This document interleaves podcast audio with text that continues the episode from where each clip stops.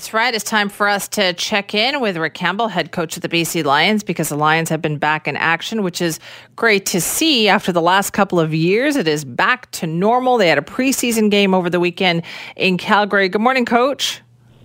Good morning. How are you today? I am good. Thank you. But first off, let me ask you, how is Kevin Thompson doing?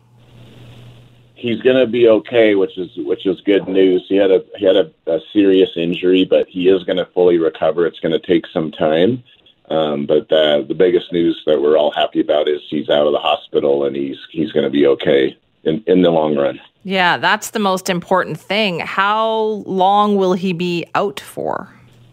It's still to be, to be determined. We're thinking it's going to be at least six weeks, somewhere in that range. But um, he he has to get a few more tests done um, with some doctors, and so we'll we'll see how that ends up. But it's definitely going to be a, a period of time. But like I said, thankfully he will be uh, he will fully recover. Right now, this was just a preseason game. What happened here?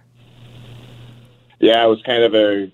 It was towards the end of the game, and um, they they blitzed some guys, and and they could do that. It just was an unfortunate thing. It just it's, it probably just didn't need to happen, but that's the way it goes. And um, um, you know, we're we're going to move on from it and uh, go from there. Okay, so this was a chance for you to check out a lot of the young players for the team, right? And I know there was a loss there, but I mean, Calgary was playing a lot of regulars and you wanted to check out some young talent. So, how did that go? Jimmy, you're getting so good at this football thing. I like it. I'm trying. I'm trying to do my homework because yeah. I talk to you every no, Monday, it is, right? It is the the preseason. The preseason's kind of tricky that way. Is that you're not always competing necessarily to win. You're definitely trying to compete to play well, but like you said, Calgary was playing most of their starting guys.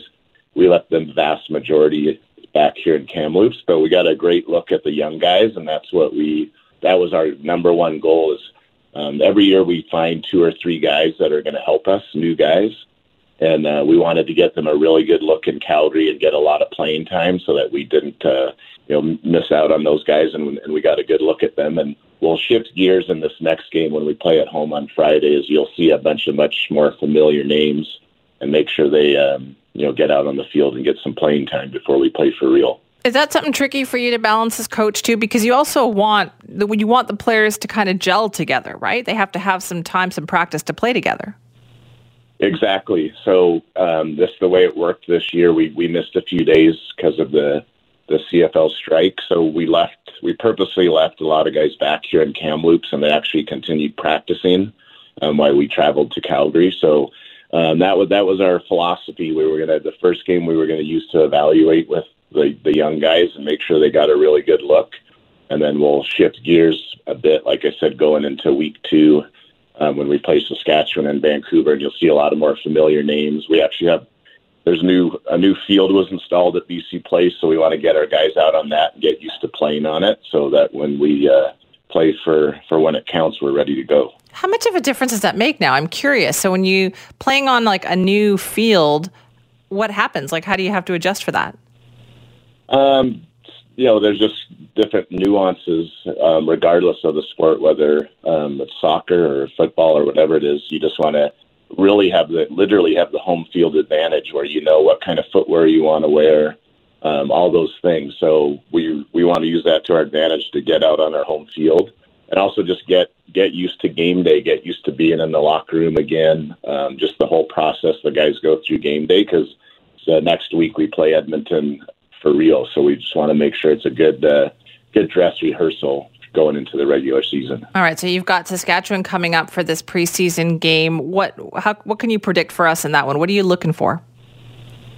Um, we're going to get, like I said, a lot of our our guys that we think are going to start for us and get them out in the game, get them out going, and and and see how they do. It doesn't mean they're going to play the whole game, but we want to make sure they get some good work in.